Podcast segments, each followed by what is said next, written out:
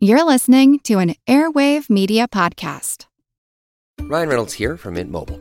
With the price of just about everything going up during inflation, we thought we'd bring our prices down.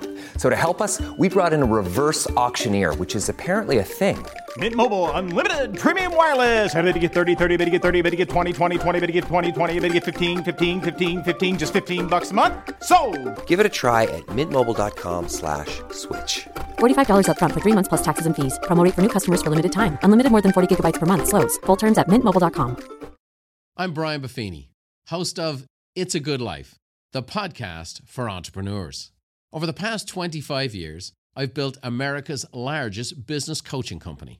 My podcast takes everything I've learned along the way, some great guests I've met over the years, and gives you the tools to grow your business and yourself. Entrepreneurship isn't always an easy life, but with the right guidance, it can be a good one. So tune in to It's a Good Life, the podcast for entrepreneurs. Celebrating three decades of Pulse of the Planet, here's a program from our archives.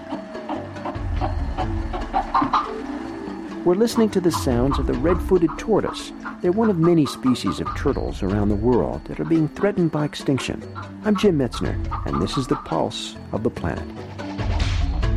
Michael Klemens is Director of Turtle Conservation for the American Museum of Natural History. Red-footed tortoises have been hunted by the peoples of South America for generations, but really minimal impact.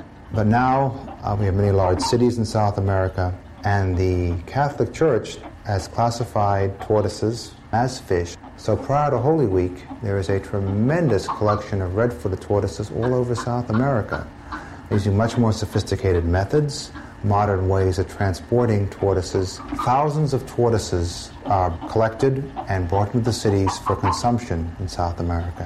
What was once a small cottage industry now becomes mechanized and sophisticated. You have an urban market for them, and all of a sudden, tortoises are being removed at numbers that just can't possibly replenish.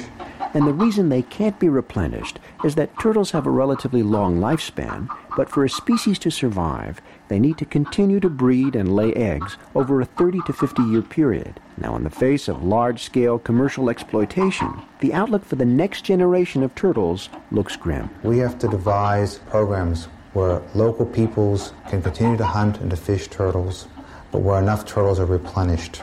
We really need the people that are there on site to see an absolute economic benefit to conservation because turtles and people are going to have to share the world. We just want to sort of make the apportionment a little bit more in favor of the turtles. This archival program is part of our 30th anniversary celebration.